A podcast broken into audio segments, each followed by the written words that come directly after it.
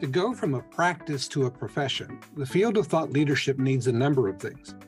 One of them is rigorous academic research, studies that further the practice and help students prepare for careers in thought leadership. Will Harvey is a professor of leadership at the University of Bristol in England, and he's an international research fellow at Oxford University's Center for Corporate Reputation, Will has been researching, teaching, and consulting on corporate reputation, leadership, and managing people. He caught my attention in 2020 when he and his three co authors published a research paper on thought leadership.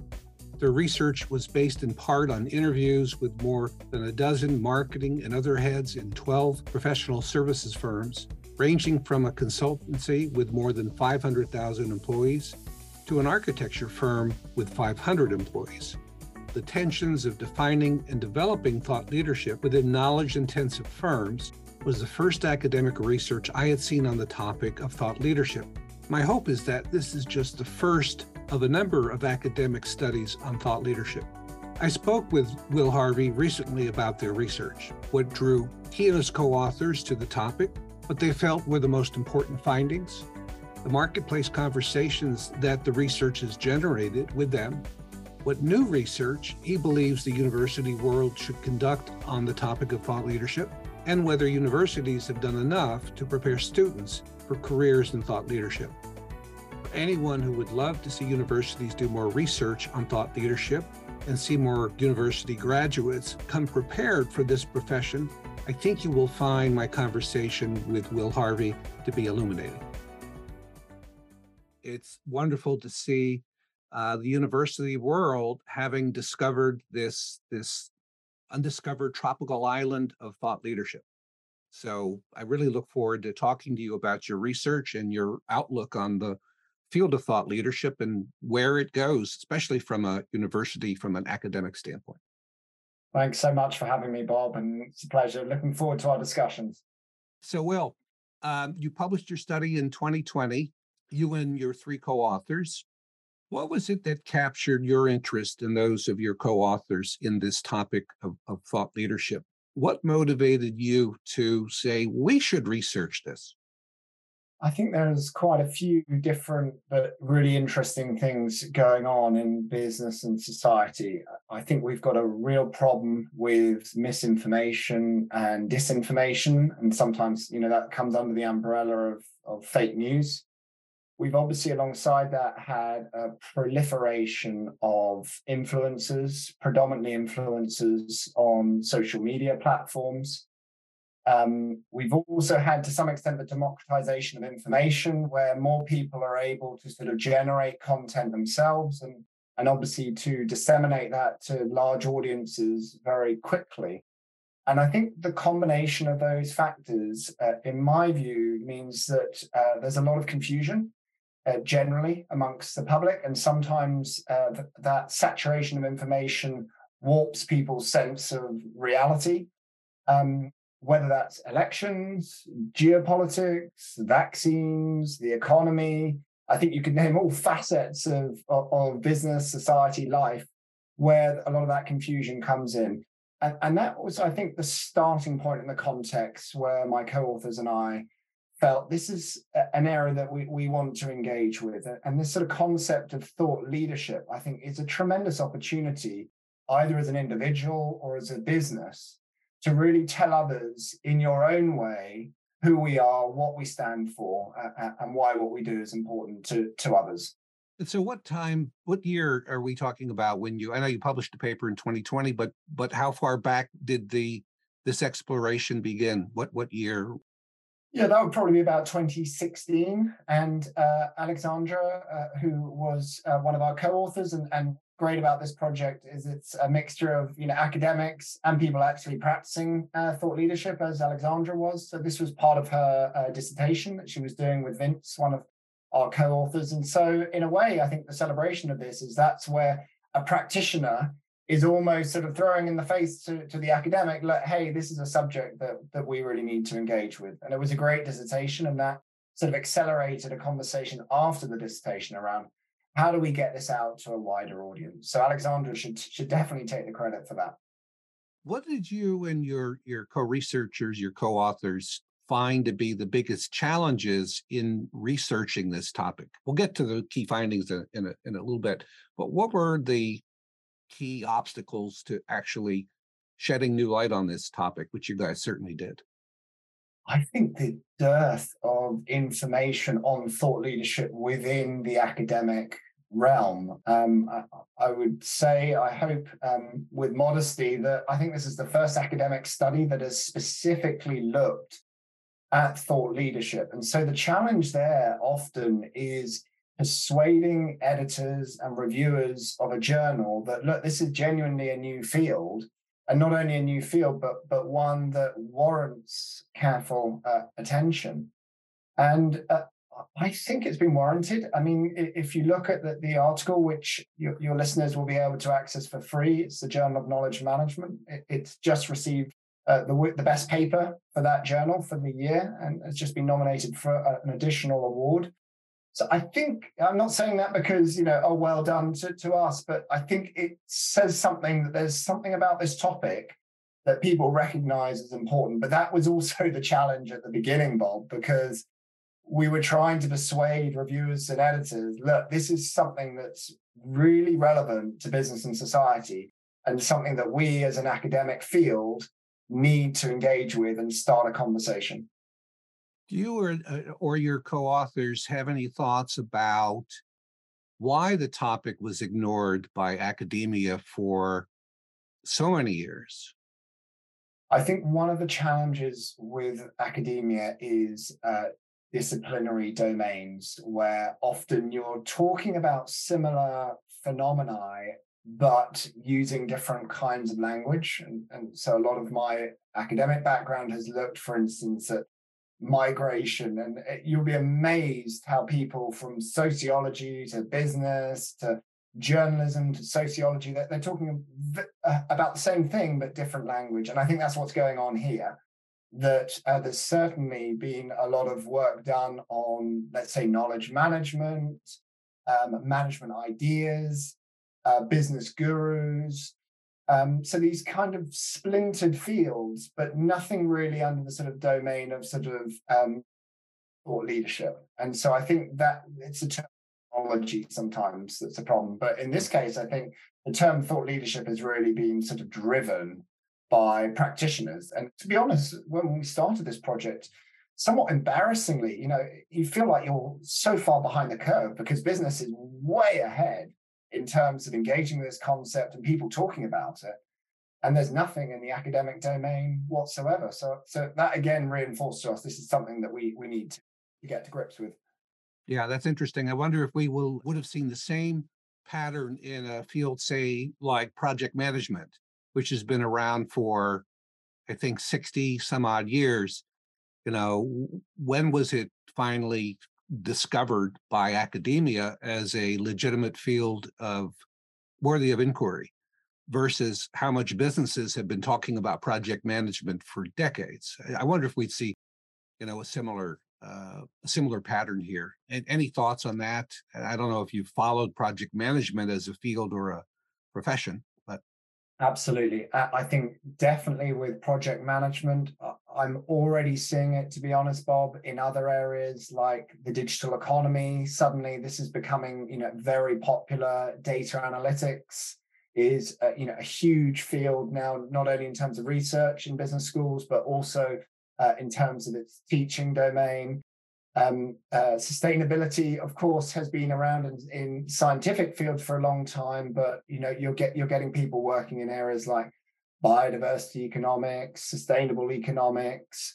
We, you talk about things like the triple bottom line. So I think there's lots of shifts going on, both within business schools, but more broadly within universities, which is sort of mapping on to huge demand from different stakeholders uh, across business, society, politics, and and everywhere. So, yeah, these are just a few, I think, of many trends that we'll see uh, over the next years and decades. Yeah, and these uh, make for, um, and we'll talk about this later as well. These make for these nascent trends that say the you know business practitioners have picked up on before the academic world has discovered them they make for good opportunities for the university world, right? To to begin researching and preparing students, you know, for these jobs, et cetera, and so on. But we'll we'll talk about that later.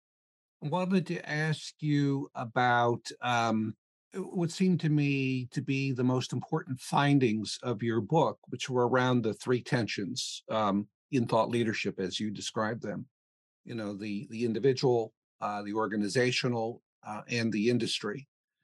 And then you had further kind of sub tensions within the, the three. Let's start with the individual tension especially the one that I thought, um, and I'm looking at it right now. How do people, how do individuals balance using thought leadership that they get from working with their clients with um, the restrictions, as you say, of client confidentiality?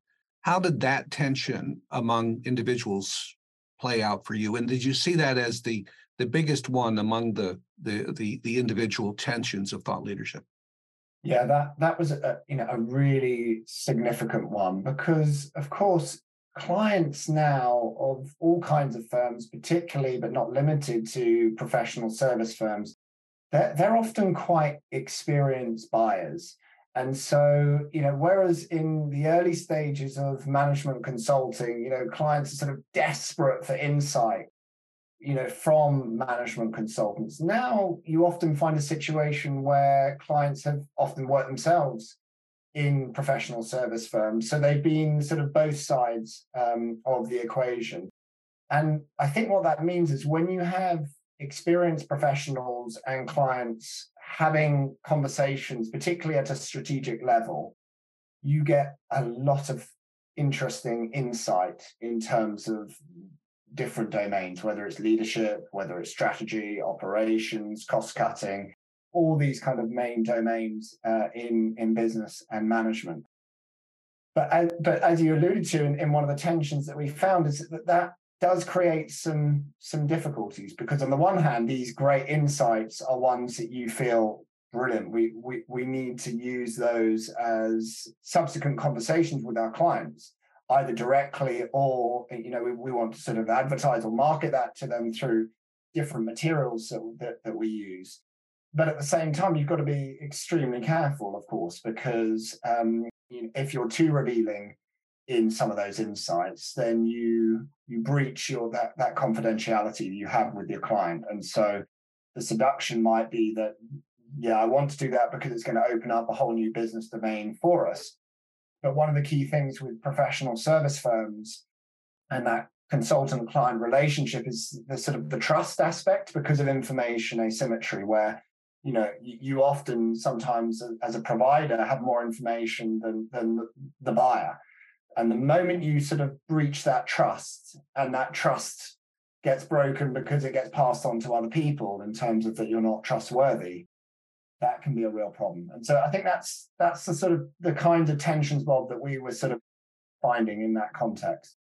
And in the you you you spoke with 12 professional services firms, architecture, consulting, law, uh, and others. Did you, of course, without mentioning names of those firms, did any of them seem to deal with that tension better? Uh, the tension of balancing client confidentiality at the individual level versus you know we really want to say something new new and important and have it backed by evidence you know the evidence that we use because our client actually implemented what we said and and got results I wouldn't say it was differentiated by sector. I would say it was probably differentiated by reputation, uh, mm-hmm. meaning that you know often those firms that had the best reputation were were often the ones that set you know a very high ethical code of conduct in terms of the way they work and how they get that balance. And i think incidentally that that's why some of the leading professional service firms often find themselves receiving a lot of criticism in the media when something does go wrong because the bar that has been set for them over many years and decades you know is very high both in terms of the quality of what they the insight they provide but also in terms of that confidentiality and relationship. And i think that would be true across all those sectors that you mentioned within professional service firms. But as you know and this is this tension at the individual level to the firm level it only takes one partner or senior partner to to sort of seriously mess things up for people to start to think that there may be sort of some kind of uh, cultural issue going on where it's not just about one person but there's a wider kind of um, thing going on within the firm which is why often when there is sort of misconduct you'll you'll see the firms come out very quickly and sort of sever ties with with the individual because they really want to signal that actually that completely goes against our, our code of conduct and our standards. Yeah. Let's talk about the tension that uh, drew my greatest attention at the organizational level, which was the, because I've seen this play out in many ways, how organizations can decide, well, there are a couple that stood out in, under organizational, which is how organizations decide how much thought leadership to, I'll put it, outsource versus insource. Tell us more about that that tension and and how you think it should be managed. Yeah, and and this is some earlier work that Vince Mitchell, one of our co-authors, and I have done was just generally around reputation within professional service firms. And what we found is that actually professional service firms, a lot of them don't have a great deal of experience with high quality thought leadership, at least historically uh, recently you've seen a lot of activity. Of course, the exemplar would be would be you know McKinsey and Company, and, and the McKinsey Quarterly outlet would be you know a, a great example of how that has been built up over a long period of time and is well respected and read by the kinds of people that they want uh, to read it. Um, so what we generally found was that there was a big scrambling around. How, how do we, you know, how do we create similar high quality content without just looking like we're sort of kind of ripping off what what McKinsey have already done, but to a lower level. And, and I think that sort of gets to the heart of the the issue. I think the preference would be let's, if we can, let's do it in house. But frankly, a lot of these people, and you know, often it is the partners and senior partners that are that are driving a lot of these discussions. They don't have training, they don't have insight around okay well how do we actually disseminate that in the most meaningful way you know that starts to broach into sort of other sort of disciplinary domains and that's where the sort of the outsourcing comes in because you start to you need, you need to get communication experts and journalists you need to get um, cartoonists artists other kinds of people with different multimedia uh, kinds of skills, not necessarily to kind of generate the content because the content is already in house, but it's about well, how do you package that in a way that's really going to be accessible to the kinds of people that they, they want to consume that kind of content. That's right. And those, in my experience, those skills are are, you know, they're less common in in professional services firms or other business to business firms that are that are trying to to um, be seen as thought leaders in their domains. Communication skills the uh, and, and in your research i think you mentioned tacit knowledge. Just just trying to unearth try to codify knowledge that's in the heads of some expert at a law firm or a bunch of experts at a law firm or consulting firm or architecture firm or you know you fill in the blank firm you know the, these individuals may have done something for years but they they have never really written it down and the skills in writing taking tacit knowledge and making it explicit so that the average executive the average person can understand those skills in my experience are rare still rare in the marketplace I, I, agree, and I think you know, testament to you with with your book. You know that you, you have you have done exactly that, in my opinion, in the in the context of thought leadership. You know, codifying a lot of practice, a lot of insight that is quite hard to do. And I think one of the great skills of people that do thought leadership well is not not always just the sort of how do you disseminate, but it's actually how do you create that content in the first place. And part of that creation is, is a co creation between you as a provider with the client. And the way you ask questions, the way you interview, the way you make that person or people feel at ease can have a tremendous capacity to unearth information in ways that can be extremely insightful. Conversely, you know, closed types of questions, making people feel uncomfortable, telling people what to do. You know, I'm this sort of powerful consultant, do this, do that. You you will miss out on all kinds of tacit information that could be useful in a lot of unforeseen ways. Yeah, it's a delicate dance between the expert and the person who's trying to help the expert codify his or her ideas. It's a very delicate dance, and um, and it takes a skilled and, and experienced person to do that. By the way, it's a great opportunity for uh, for uh, skills in in college. I, I, believe you know if, if if you can you know if you can pump out graduates who have those skills, a lot of professional services firms will line up looking looking for graduates with these skills. Okay, on the industry level, um, one of the uh, tensions that that I noted the most was, and I think I think this applies at the organization, your organization level as well, is how do you uh, balance sharing proprietary knowledge, you know, and the risk of your competitors basically saying, well, we do that too. We've changed the label of that. You know, we've changed a bunch of words, but it's the same wine in a different bottle. I, I've seen it play out at the organizational level more more than the industry level, where you know your your competitor is 30 years ago. Well, competitors are saying they do business reengineering too, and even though the firm I worked at, we were the you know we were the pioneers dozens of consulting firms way before the web was really ubiquitous we're saying they they do business reengineering too and that's played out many times with many other big concepts whether from consulting firms law firms right you you you do thought leadership and you market it well and your competitors can easily you know appear to mimic. So what about that tension? And how big a tension did you find that at the industry level and did you find it at the organizational level as well? Yeah definitely at both levels uh, and i think a, an important reminder sometimes is that you can be within an industry and in fierce competition as an organization with, with a competitor but you all have a vested interest to safeguard the reputation of the industry. And you know, w- w- you and I could list a whole bunch of industries that have had tarnished reputations. Some because of the types of activity they do, and I'm not going to mention those here. But let, us just say that uh, you know you've got an industry like consulting, which has got you know fairly good reputation. You know, sometimes it divides people, but it's got fairly good what, what you don't want is you and your competitors sort of fighting it out. And that can actually undermine the reputation of the, the whole industry. And then that, that undermines everyone.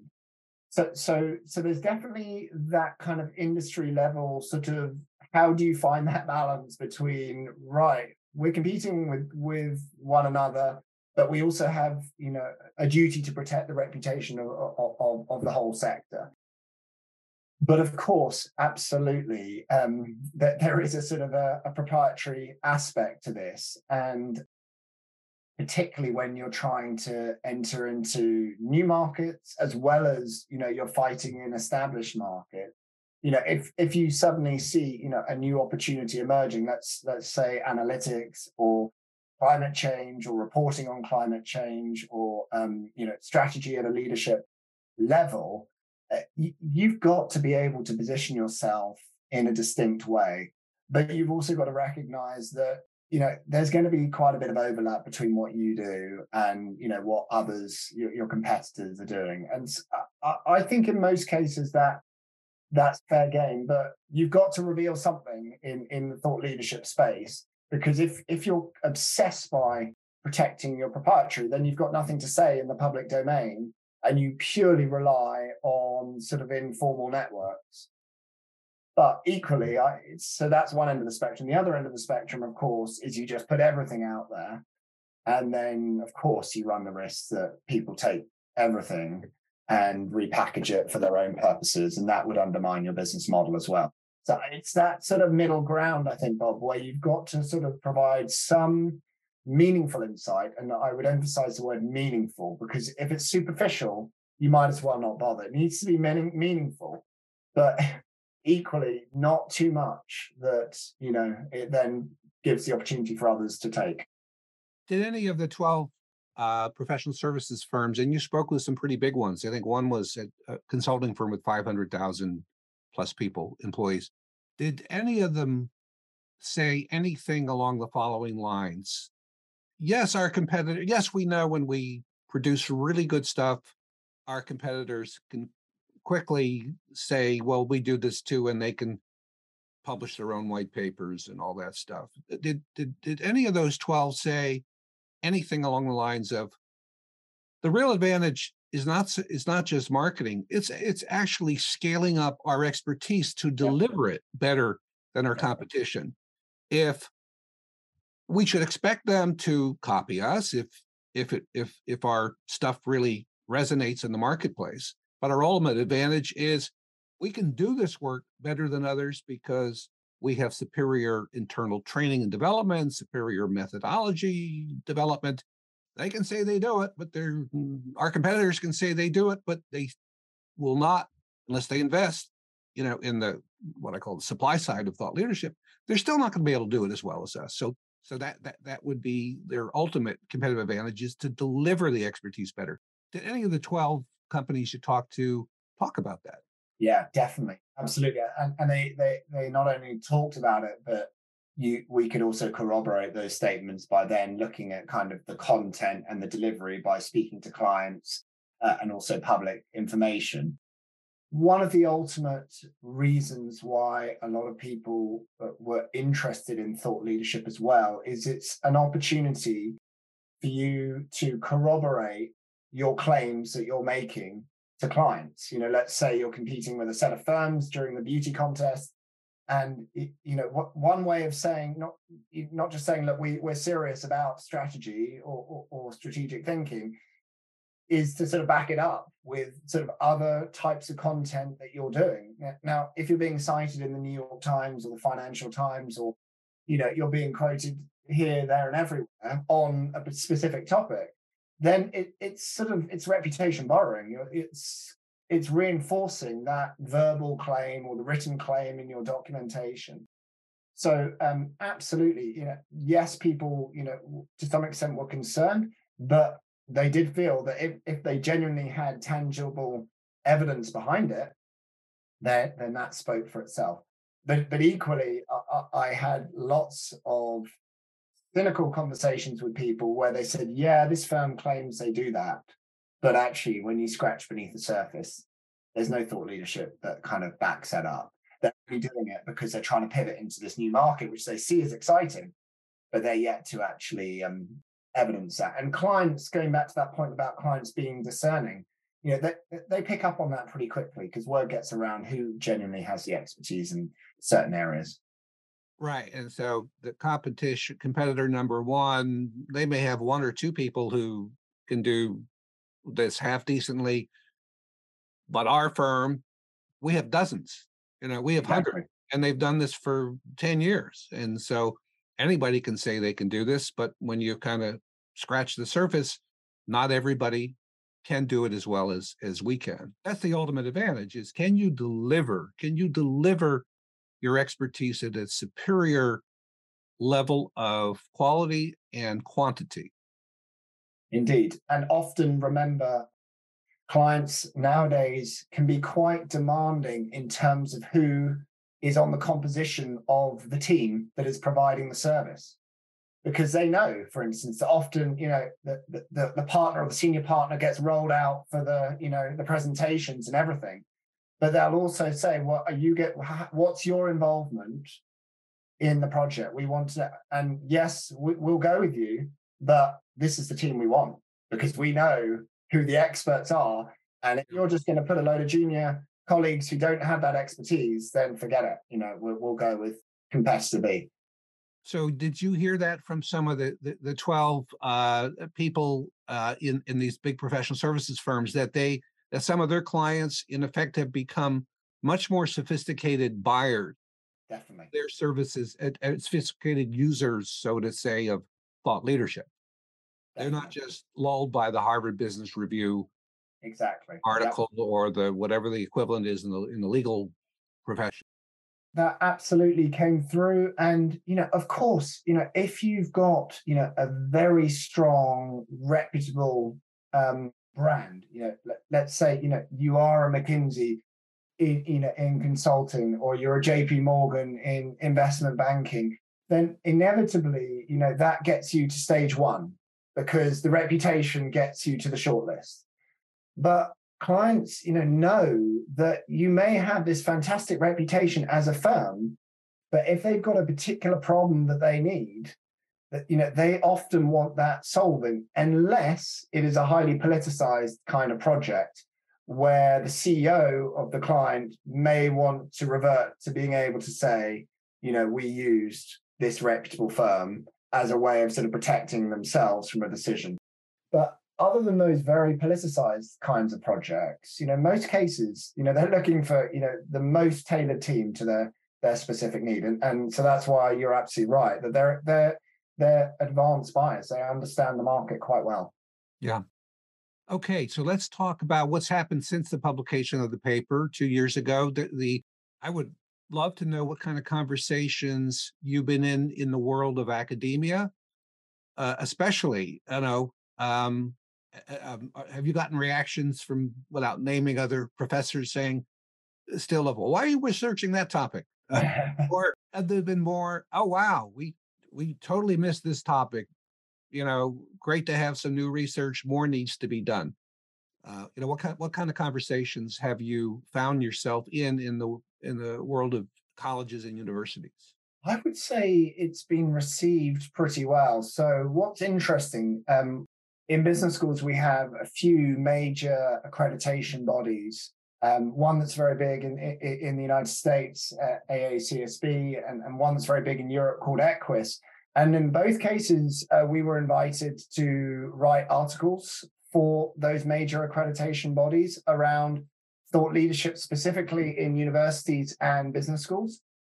We also got invited by um, the Times Higher Education, which in, in the United Kingdom is the major newspaper for higher education kinds of content. Um, so I think that is quite a good sign that institutionally, let's say, both from accrediting bodies journalism, um, but also from you know the universities themselves, that this is something that we need to, to, to grapple with, and that was sort of alongside you know other sorts of interest, particularly I would say from PR marketing agencies are quite interested in in this space. So and I think as I alluded to before, you know, the paper's been cited quite a few times and downloaded quite a lot. So I think we're getting some traction. But as you know, that the wheels in academia can sometimes roll a bit slower than in business. So so I think it's just a start. So how will you know when mm. the study of thought leadership in universities has finally arrived or the the the field has finally arrived what what would be the signs in in in your mind that this is you know a well recognized field of exploration and teaching of course i think it would require sort of a triad of research teaching and engagement and impact. So research would be that there, there starts to get some significant traction around publications in, in this sort of thought leadership space. Um, the teaching would be right from everything from undergraduates who are straight out of high school, right the way up to senior executives, you know, who are at C-suite level or just short of C- C-suite level, being taught, you know, the latest insights around thought leadership from an from an evidence-based perspective. And then the third aspect is sort of the engagement and the impact, which is sort of what you and I are doing now, which is sort of it's not just research, it's not just the teaching in the classroom, but it's also that these conversations are happening that sort of cut across, you know, universities and colleges into sort of the business domain as well. So, you know, if people like me are started to be invited to to give talks in businesses, to attend, you know, industry conferences, you know, to write reports or, co-write these reports, then I think that suggests that there's sort of an appetite. But I think all three of those things, Bob, need to happen in tandem. But I think we're at a, at least within universities, we're at a very nascent stage, despite a lot of interest at, at this stage. So, what do you think would would accelerate that? Is it, um, you know, a big article in Harvard Business Review or MIT Sloan Management Review or another, you know, highly prestigious academic journal that's written for both the academics and the practitioners? Uh, you know, what what what would you think ignite this as a field of study that many universities finally take up? Uh, yeah, I think you've hit the nail on the head. That that would be, you know, a, an ideal outcome. Like, yeah, as you say, if you could publish an article and possibly even publish it, you know, co-authored between, you know, a professor and let's say, you know, head of talent management for, you know, a, a real leading prominent organization on thought leadership, I think that could really gain a lot of traction at, at sort of the right level, both university level as well as sort of at, at the business level. I, I think that would be, you know, a really important uh, step forward. I think related to that, gaining more research in this field, I think would would be important, and also positioning thought leadership in relation to other fields within business, but also more broadly the social sciences, to sort of make a case for well, why why should we actually pursue thought leadership more? Uh, what, what's this adding that you know the field of I don't know knowledge management, communication studies, journalism, all these other sort of allied fields that you know are not the same but they're they're linked. You know what would be what would be the added value? And I, I, don't think we need to reinvent the wheel but what i do think is essential is that we equip the next generation of students professionals to understand what's going on because it sort of brings us full circle to the start of our conversation. We've got a real challenge on our hands in my opinion at a societal level, and that's across across and beyond both countries that, that you and I live in and work in. To, to you know across the globe and so thought leadership or what i'd call a high quality thought leadership i think is going to play a really important role alongside other things you know working with you know technology working with organizations working with regulators to sort of redress I think this issue that we've got around, let's just call it fake news for simplicity. Yeah, you know, I think similarly that thought leadership needs to be seen as a noble profession uh, of revealing the truth about problems in the world, whether they're problems for businesses or societal problems, you know, homelessness, you know, pervasive homelessness in the world, climate change, etc. The fake news problem. but you know, I look at thought leadership as a noble profession and, you know, hope it doesn't become seen as, well, it's just, you know, it's just another word for propaganda or so, uh, you know, I'm, I'm, that's why I would love to see more universities take this up as a field to be researched and, uh, if worthy of, of further investigation of, of turning into curriculum and turning into careers so that uh, graduates can see job opportunities and be better prepared for them, whether they go to work at a professional services firm of any type or a software company uh, or any organization that believes they have an opportunity to to gain mind share you know and market share. If they can shed light on a very complex issue that their products and or services help address. So on that last thing, what do you the the profession of thought leadership? I don't know if you've thought this far ahead, but do you think it's limited more or less limited to for students uh, for professional services firms jobs there or do you think it, it extends beyond pro- the world of professional services uh, i think it cuts across every facet of of society. And it, I've been reflecting on this, and it's a slightly provocative thought, but you know, if, if you think about two extreme scenarios in the world, you know, one extreme is that you know you live in a country which you and I don't live in, but let's assume that you live in a country where information is suppressed and it's controlled, and um, only certain types of information get disseminated. You and I know that that's that's a very dangerous type of environment, and that's one end of the spectrum.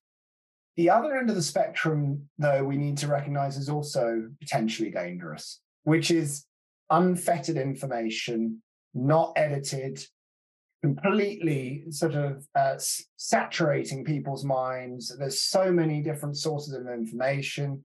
People can edit information, they can subvert it, they can, um, you know, create fake imagery, fake videos. And so I think this is a huge challenge in terms of what we're talking about, Bob, in terms of thought leadership, because we, in my opinion, we need to get to a situation where thought leadership is, and this is sort of goes to the sort of thrust of the paper that and, and our definition, which we define as, you know, knowledge from a trusted, eminent, and authoritative source that is actionable and provides valuable solutions. Yeah, I really like that definition, by the way. Good. I, I, mean, and we try to sort of bring that from all that literature, you know, um, and predominantly uh, uh, from the practitioner, but also the academic field. And I think you know, if we can apply thought leadership in that way, which is, you know, evidence based, it's coming from trusted sources, but it's not just about the input. It's also about the process of how it's created, and it's about how we disseminate it to others. If we can get those three stages done well, then I think we can start to really attack some of the big issues where people often maliciously, but often sometimes inadvertently as well, share information which can have very damaging implications for people, society, you know, and the planet that we live on as well. Absolutely, and and, and the damaging, you know, impacts um, surely precede the era of social media, the rise of the 21st century, but in my view, it's just been accelerated by social media. Just talk about um, word of mouth, uh, you know, going viral in seconds as opposed to months or years. It, it's just so easy, much easier to corrupt the minds of anyone about nearly anything today than it was 35 years ago when I got into this field. So I uh agree. And I think there is going back to your question around where next. I think there is something that we need to do to engage with students around this, not just around the risks and the opportunities of thought leadership, because it, it is both, but but also around getting insight from them. This goes back to this sort of co-creation. How can we effectively engage with the next generations, you know, through technologies, through how they behave and interact? Because if we just think that it's a one way street where, you know, if we just follow this kind of linear model, people will follow and, you know, they will conform, then I think we're misguided. We, we need to understand how people engage with knowledge, how people uh, gain insight. And I think a trick, I think, would be to, to try and involve students in that process as early as possible because they will be an important part of the solution. Yeah. Well, Will, this is uh, this has been great. I really have enjoyed our conversation, and I hope you will continue your your research of the field of thought leadership. Uh, it's so desperately needed in the marketplace, and, I know a lot of our clients would would would love to see more uh, people graduate from universities who are, you know, ready for the jobs that are already there, for jobs for which they these people have to be developed or hired from journalism, 10 years of journalism eh, or market research or PR, you know, they would love to see uh, some ready-made graduates st- uh, step into some pretty pretty exciting roles. So, well, thank you so much. It's been a pleasure. Really enjoyed our conversation, and and uh, looking forward to working with you and others in this very important domain. A- absolutely. It's heartening to see the practice of thought leadership being explored by universities as a field worthy of exploration, something I hadn't seen in my 35 years of being in the thought leadership profession. And I sincerely hope that Will and other professors will conduct additional research on thought leadership over this decade to improve our collective knowledge on the topic and, of course, and ultimately, its practice. Will Harvey and I share a common goal, and that's of introducing college students to the field of thought leadership and preparing them for what we both believe will be an increasing number of jobs, well paying jobs, at both for profit and nonprofit organizations around the world. Now, in our next episode of Everything Thought Leadership, my colleague Alan Alper will be interviewing Paul Roehrig. Paul is a thought leadership research professional who launched a think tank at IT services powerhouse Cognizant Technology Solutions 10 years ago. It's a think tank that studies the future of work. Paul left Cognizant in 2021 after nearly 12 years at the firm. Today, he is Chief Strategy and Marketing Officer at a software engineering firm called Ascendion. You can look for Alan's interview with Paul Roehrig in November.